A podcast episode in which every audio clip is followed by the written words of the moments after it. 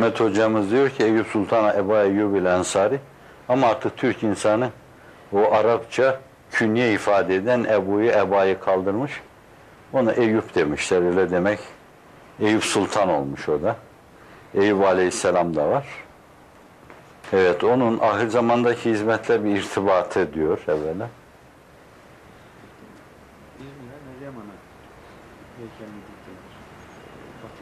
Hı. E, ırkı bir şuur altının özlemi olabilir mi? Evet. İnsaniyet'in zuhuru. Lütfen. Batılılar Estağfurullah. bunun felsefesini de yapıyorlar. İnsaniyet'in beklentisi içerisinde. Evet. Böyle bir özlemin Evet. ifadesi hocam. Sembolik olarak anlamamız. Estağfurullah. Şimdi Ebu Eyyub ile Ensari Hazretleri İstanbul'a malum ta Yezid döneminde geliniyor. Onunla beraber gelen başka sahabiler de var. Ve bunlar değişik yerlerde ölüyorlar, vefat ediyorlar. Ahlat'taki Ebu Zeril Gifari'nin oğlu farz edilen Abdurrahman Gazi Hazretlerinden alın da yine bir sahabe olduğu söylenen Palandöken'in eteğindeki Abdurrahman Gazi Hazretlerine kadar mevzuda farklı yorumlar getirilebilir. O yorumu arz etmişimdir arkadaşlar. Niye orada Abdurrahman Gazi, burada Abdurrahman Gazi? Alvar İmam'ından menkul olan bir şeye göre keşfen söylüyor. Hazreti Ebu Bekir'in oğlu olma ihtimali de var Erzurum'dakinin. Öyle de düşünülebilir bence. Mahsuru yok onun da. Bir sürü sahabi gelmiş ama fakat bunların hiçbiri kati değil. Bir yönüyle belirgin olan o işte Yezid'in ordusu içinde sahabi olarak bilinen bir insan. Bir de mihmandari nebevi olması itibariyle ta ilk asırdan itibaren yani Efendimiz sallallahu aleyhi ve sellem döneminden itibaren hep böyle kendisine karşı saygı duyulmuş. Efendimiz'i hane-i saadetlerinde misafir edip hanesini saadetlendirdiklerinden dolayı. Evet, neticesi itibariyle saadet hanesi demiş olmamızda mahsur yok. Çünkü teşrif buyurdu, haneyi saadetlendirdiler. Hane saadet hanesi oldu. O haneyi ben görmüş, içine girmiştim. Harabeydi veya yerinde Osmanlıların yaptığı bir binaydı. Bu adamlar yıktılar oraları dümdüz ettiler maalesef. Yani ilk hacca gittiğimiz zaman hatırlıyorum. Evet bu açıdan Ebu Eyyub Ensar Hazretlerinin yani asli saadette değişik kahramanlıkları, cephelerdeki savaşı, cihat aşkı, bütün bunlarla onu hatırlamak mümkündür ama Ebu Eyyub Ensari deyince aklımıza Medine'ye teşrif ettiğinde evini, çoluk çocuğunu, her şeyini Mekke-i Mükerreme'de bırakmış, Medine'ye yeniden bir yetimlik yaşayarak gelmiş olan insanlığın iftihar tablosuna hanesini açıp onu evinde misafir etmesi gibi usus gelir. O açıdan da değişik payelerin çok üstündedir mihmandarı nebevi olmak. Efendimiz'i kendi evinde konuklamak. Şimdi bu önemli bir meseledir. İslamiyet'e ait çok önemli bir misyonu Türk milleti daha sonra yükleneceğinden dolayı Türk milleti de Ebu Eyyub Ensar Hazretlerine pek çok sahabiyle beraber Anadolu'da fakat Mihmandarı Nebevi'ye İstanbul'da bağrını açması ve onu büyük yapması, taziz etmesi dolayısıyla bir döneme ait yani bir tarihi taziz etmesi ve onu çok önemli bir tarihi unsur olarak görmesi hatta tarihin şerefi olarak onu bir abide haline getirmesi Türk milletine müyesser oluyor. Bu el ceza min cinsil amel bir mukabele görüyor. Sen 14 asır evvel veya işte 9 asır evvel benim peygamberimi kendi evinde misafir ettin. Biz de bir millet olarak bağrımızı açıyor, seni misafir ediyor. Senin başında bir cami yapıyor. Seni bir ulu çınarın dibine gömüyor. Ve topyekun bir milletin metafı kutsiyanı haline getiriyoruz. Gelen geliyor, bir taraftan giriyor, tavaf ediyor gibi. Orayı bir sabah ziyaret ettiğiniz zaman görürsünüz. Kapının bu tarafından vurur. kadın, erkek, çoluk, çocuk herkes bir şey okur öbür taraftan geçer. Başında değişik şeyler yapılır. Değişik şeyler İslami telakkilerin değişmesinden kaynaklanıyor. Sünnice düşüncelerin hakim olduğu bir dönemde onun başı aşklarımızı, şevklerimizi, neşelerimizi, şevkü taraplarımızı coşturacak. Bir coşturma zaviyesi haline gelecektir. Yani bir yerleri rasat yeri haline gelecektir. Ebu Eyyub Ensar Hazretlerine bakacak başka şeyleri müşahede edeceğiz orada. Evvela Ebu Eyyub Ensar Hazretlerine bakınca bence böyle bakmak lazım. Ve bir dönemde bir kutlu doğuş, bir kutlu oluşum yine onun başından başlayarak olmuş. Yani canın değişik yerlerine açılma. Gerçi Osmanlı'nın bidayetiyle başlamış bir vetire vardır. Bu dini mübini İslam'ı Efendimizin gösterdiği hedef. Güneşin doğup battığı her yere ulaşacaktır der. Ulaşın tavsiyesi değildir. Ulaşacaktır. Bişaretinin altında sırtımıza desti teşvikin vurulması daha güçlüdür ulaşacaktır buyuruyor. Ve bu mesajı alan işte Necip milletimiz, soyumuz bir yönüyle belki İstanbul'da daha büyük planlar, master planlarla işte Vatikan'ın fethi burada planlanıyor. İslam Birliği burada planlanıyor. Asya'ya yürüme meselesi, bir Asya hakimiyeti yeniden burada planlanıyor. Evet, fakat ikisi de ihtimal yani arkadan gelecek kutsilere bırakılıyor. Seleften Allah razı olsun İmam-ı e, Şafii'yi konuşturalım. Halefe yapılacak ne kadar çok şey bırakmışlar. Fatih cennet mekan Vatikan'ı çözseydi putperestlik temelinden kazanacak. Günümüzün insanları için gayeyi hayal kalmayacaktı. Siz bugün onu tahayyül etmekle sevap kazanacaksınız. Yeryüzünden putperestliği silme, düşüncesiyle yaşadığınız sürece sevap kazanacaksınız.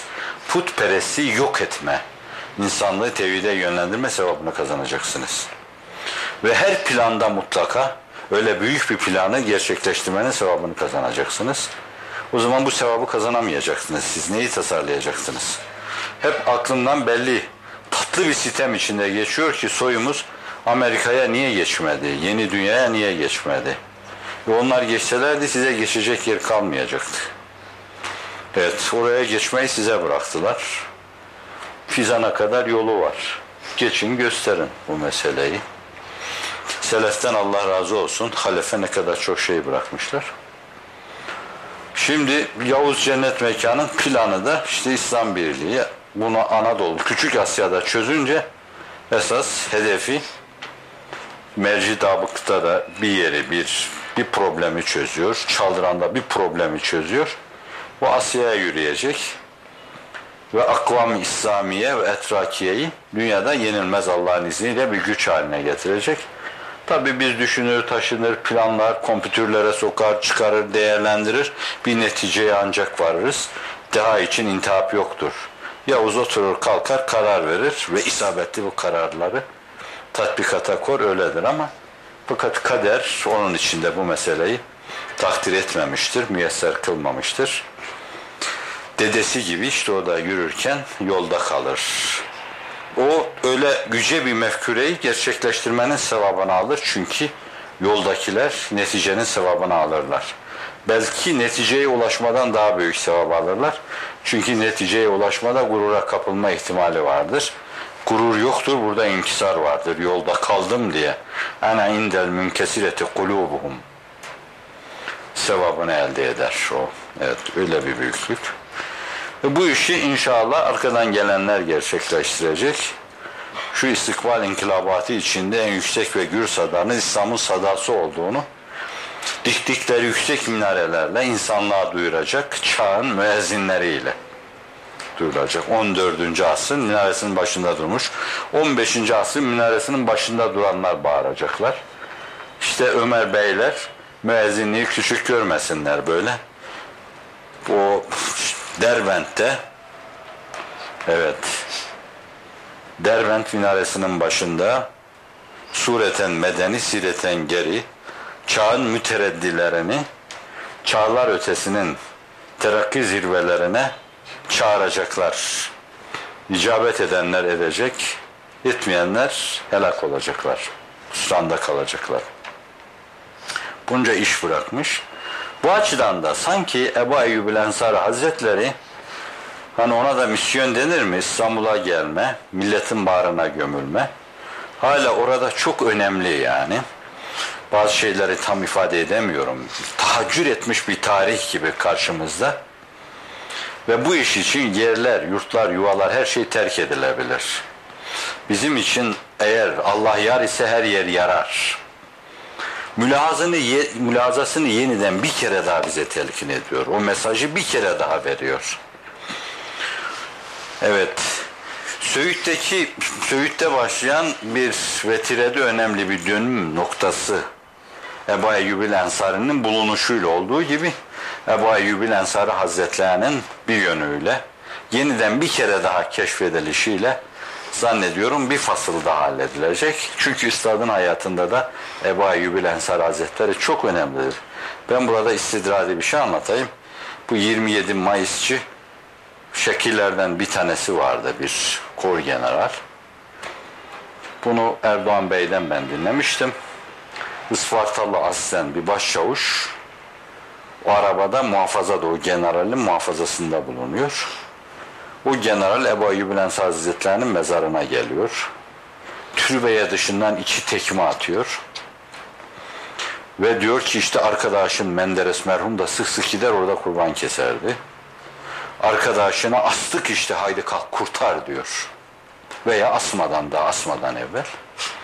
O trafik kazasını biz gazetelerde okuduk o zaman. Giderken yolda bir yerde uçurumdan yuvarlandı. Meselenin iç yüzü şu anlatan şahit olan başçavuşa göre. Yolda taksiyle giderken şoför arabayı kullanıyor. Birdenbire belli bir yerde tenhalaşınca arkadan bir atlı beliriyor. Ve taksiyi ne kadar gaza bastırırlarsa atın önünden kurtulamıyorlar. İyice gaza basıyor fakat sanki öyle at duruyor gibi ama arkalarında tam ense köklerinde hissediyorlar. Ve bir aralık taksinin yanına geçiyor ve taksi şarampola yuvarlanıyor. O paşa ölüyor orada ve bu zat bu başçavuş kurtuluyor. Ve ben bizim Erdoğan Bey'den dinlemiştim bunu o zaman. Bu açıdan da yani bir kere daha sanki günümüzde Ebu Eyyubil Ensari ruhumuza duyurdu. O nefahat-ı üns diyebileceğimiz bizde. Yani hiçbir yerde vahşet yoktur. Her yerde gittiğiniz zaman her yer ondan dolayı yarar. Mesajını sunmasını bize alabiliriz günümüzde de ve bu belli ölçüde alınmıştır da. O Allah Resulü'nün mihmandarıydı günümüzde. Bir yönüyle o mihmandara mihmandarlık yapan insanlar şimdi yine bir hadis irtibatı var bu meselenin. Hani biz de onu bağrımıza bastık diyebilerek dünyanın değişik yerlerine giden insanlar önemli bir misyon eda edecekler demektir. Tarih zaten bu türlü böyle birbiriyle irtibatlandırarak ifade edebileceğimiz benzer hadiselerle örülmüş çok münasebetli bir dantela gibi. Nakışlar arasında ciddi münasebetin bulunduğu bir dantela gibi.